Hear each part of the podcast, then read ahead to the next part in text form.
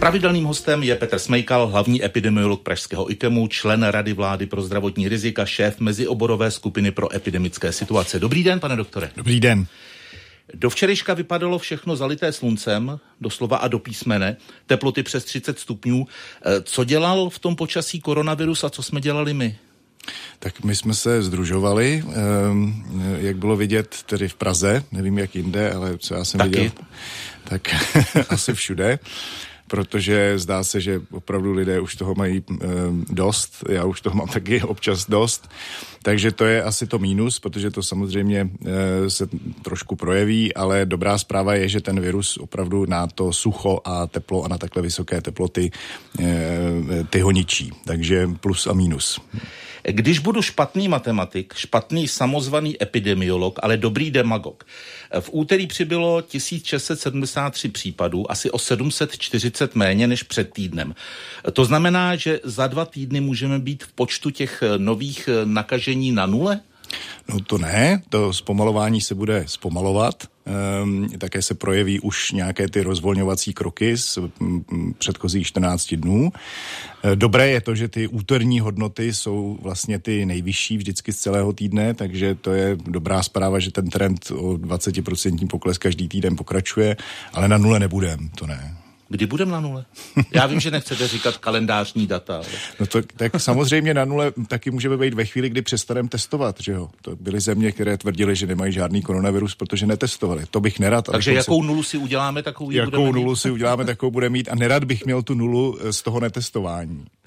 Potvrzené případy za posledních sedm dní eh, na 100 000 obyvatel 95.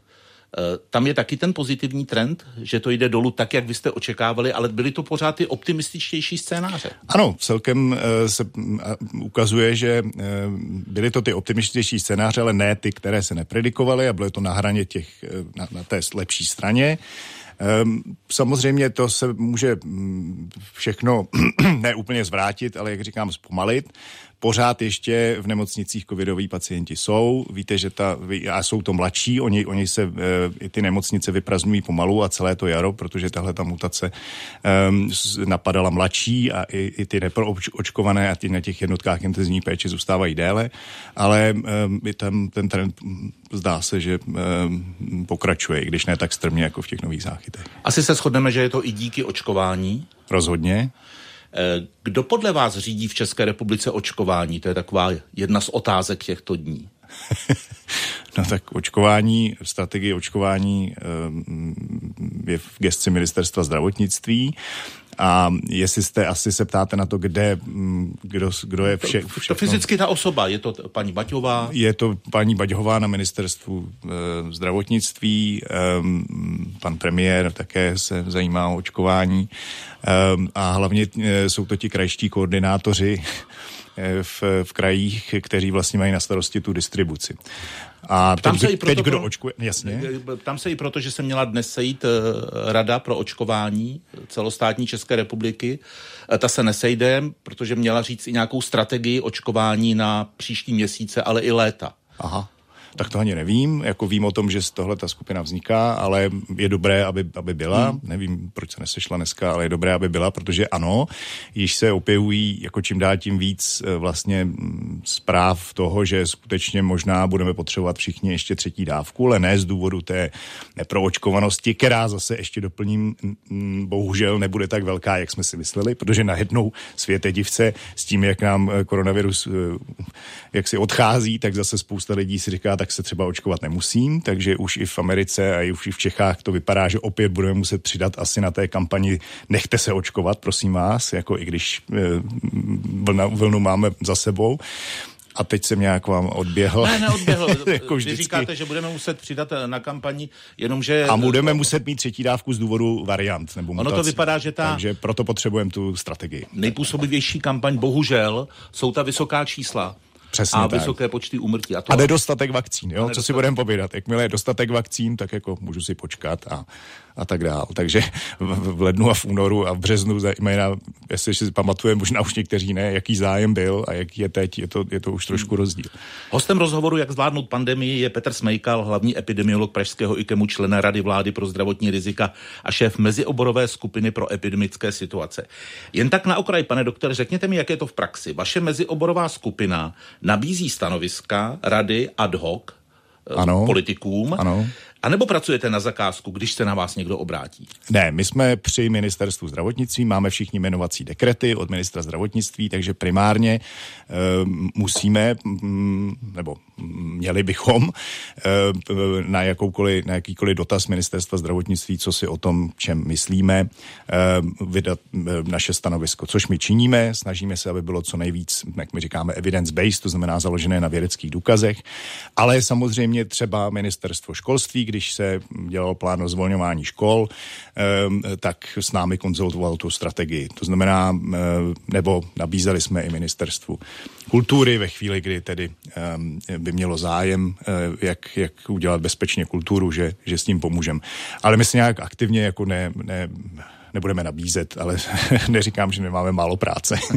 Když mluvíte o kultuře, tak minister kultury Lubomír Zaorálek z ČSSD oznámil před dvěma dny, že od 17. května bude možné pořádat kulturní akce venku s maximální účastí 700 diváků. Podmínkou bude buď absolvování testu, odstup nejméně 14 dnů od očkování, tedy od druhé dávky v případě dvoudávkových vakcín, nebo nejvýše 90 dnů od prodělané nemoci COVID-19. Kulturní akce, které se konají v uzavřených prostorách, vláda asi povolí o týden později. Dá se tohle uhlídat? Um, doufejme, ano. Je to, e, nás trošku zaskočilo to, že to je takové ty, ono to v těch balíčcích už bylo jasně uvedeno, že venkovní akce e, při incidenci 75, vnitřní při incidenci 50.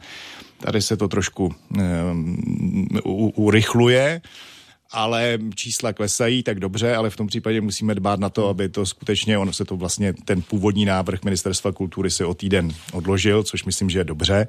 A zejména je třeba zdůrazňovat, že ty venkovní akce, akce jsou násobně bezpečnější než ty vnitřní. Ty vnitřní jsou skutečně rizikové. Takže jestli to všechno bude s tím systémem TNO, to znamená test nemoc očkování, jedině dobře.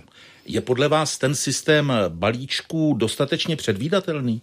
No zatím eh, myslím, že, a nechci tady chválit MESES, a pochválím eh, spíš tu nás všechny, že se to podařilo vlastně eh, na základě těch dohodnutých balíčků do určité úrovně uhlídat a vidíte, že to funguje. Ta čísla klesají celkem podle predikcí i podle těch optimistických predikcí. Rozvolňujeme více méně podle balíčků, takže nepokažme si ten závěr. Ne, ne, neudělejme to, co už jsme vlastně xkrát udělali. Když se nám to daří, tak to najednou si řekneme, tak to ještě urychlíme, to asi nebude dobrý.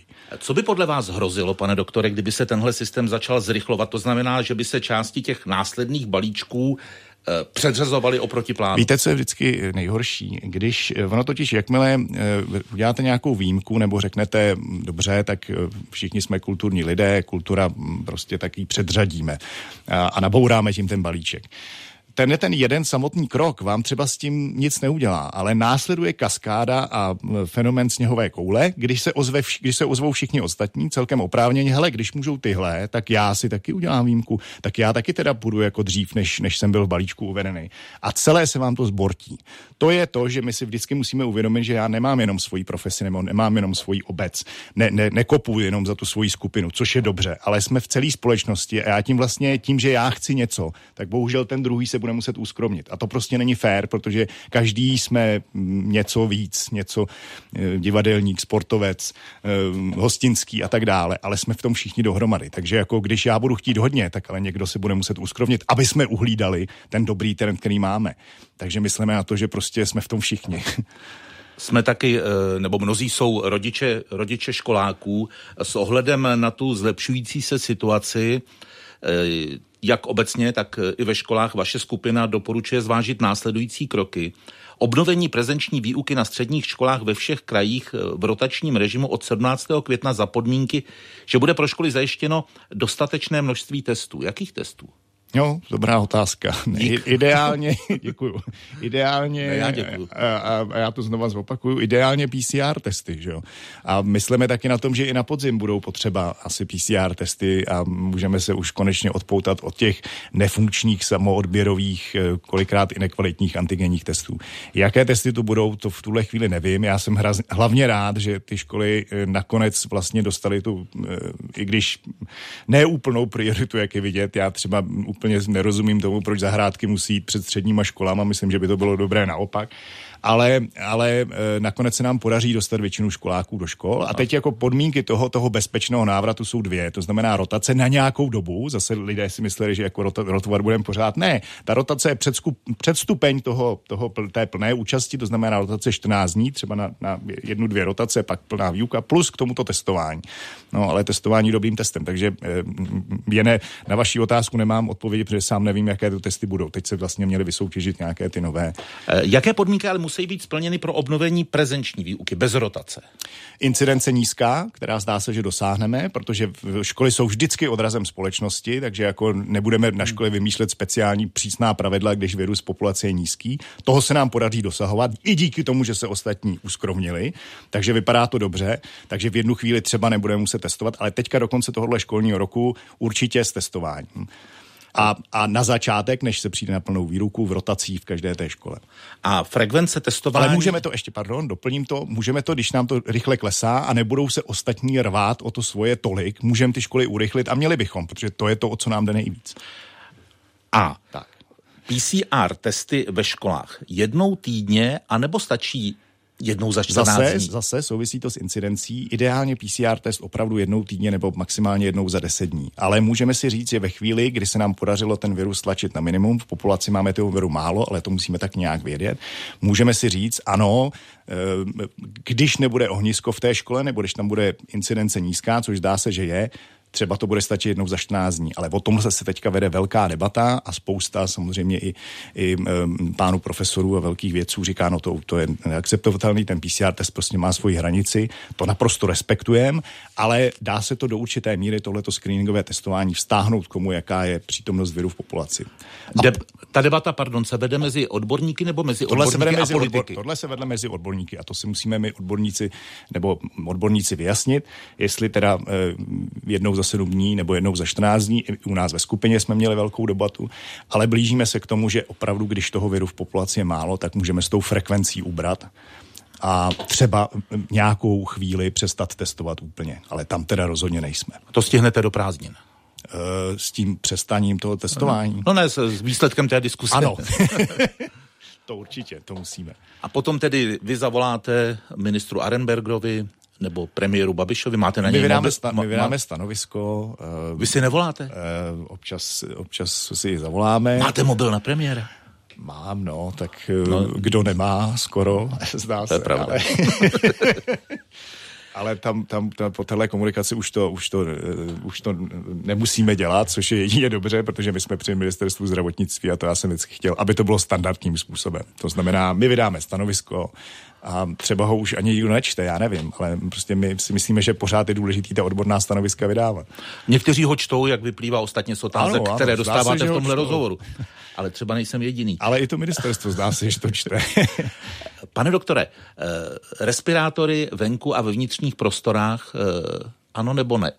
I při těchto číslech. Uh, dobrá, tak děkuji, já se vždycky pochválím. Uh, tam můžeme, tu, tam můžeme, tu otázku. Jasně, jsou důležitý témata, o kterých my se prostě musíme bavit. Takže, takže my ve vnitřních prostorech určitě ano a ve vnějších prostorech u těch, a zase bude důležité rozlišit ten očkovaný, neočkovaný, tak jako neočkovaný člověk opravdu, jako já to řeknu zase velmi zjednodušeně, nenakazí nebo nakazí minimum a minimálním množstvím viru.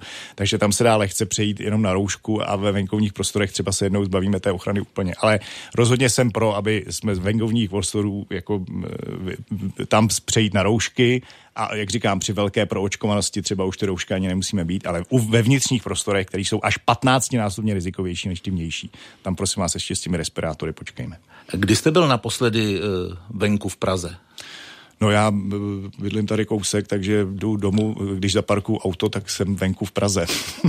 a vidíte... Vidím, no ty lidi bez těch respirátorů a bez těch roušek? Vidím, vidím. A třeba stane se vám, že vás poznají a řeknou, ha, ha, ha, tak už je to za námi. No jasně, já jsem, včera jsem si prostě uh, uh, jsem dal roušku a bylo vidět, že, že, že mi pár pohledů dalo najevu, hele, jako ty zrovna... Kážeš vodu? Kážeš vodu, piješ víno, takže já prostě, já rozhodně se toho respirátoru ani té roušky nezbavím, už jenom proto, že musím, to se nedá nic dělat. Děkuji za rozhovor, to byl další rozhovor s epidemiologem Petrem Smejkalem. Eh, pod hlavičkou, jak zvládnout pandemii. Tak za týden na viděnou, nashledanou. Na viděnou, nashledanou, děkuji, ne, a eh, hezký den vám je tu sluchačům. Radiožurnál. Každý den s vámi.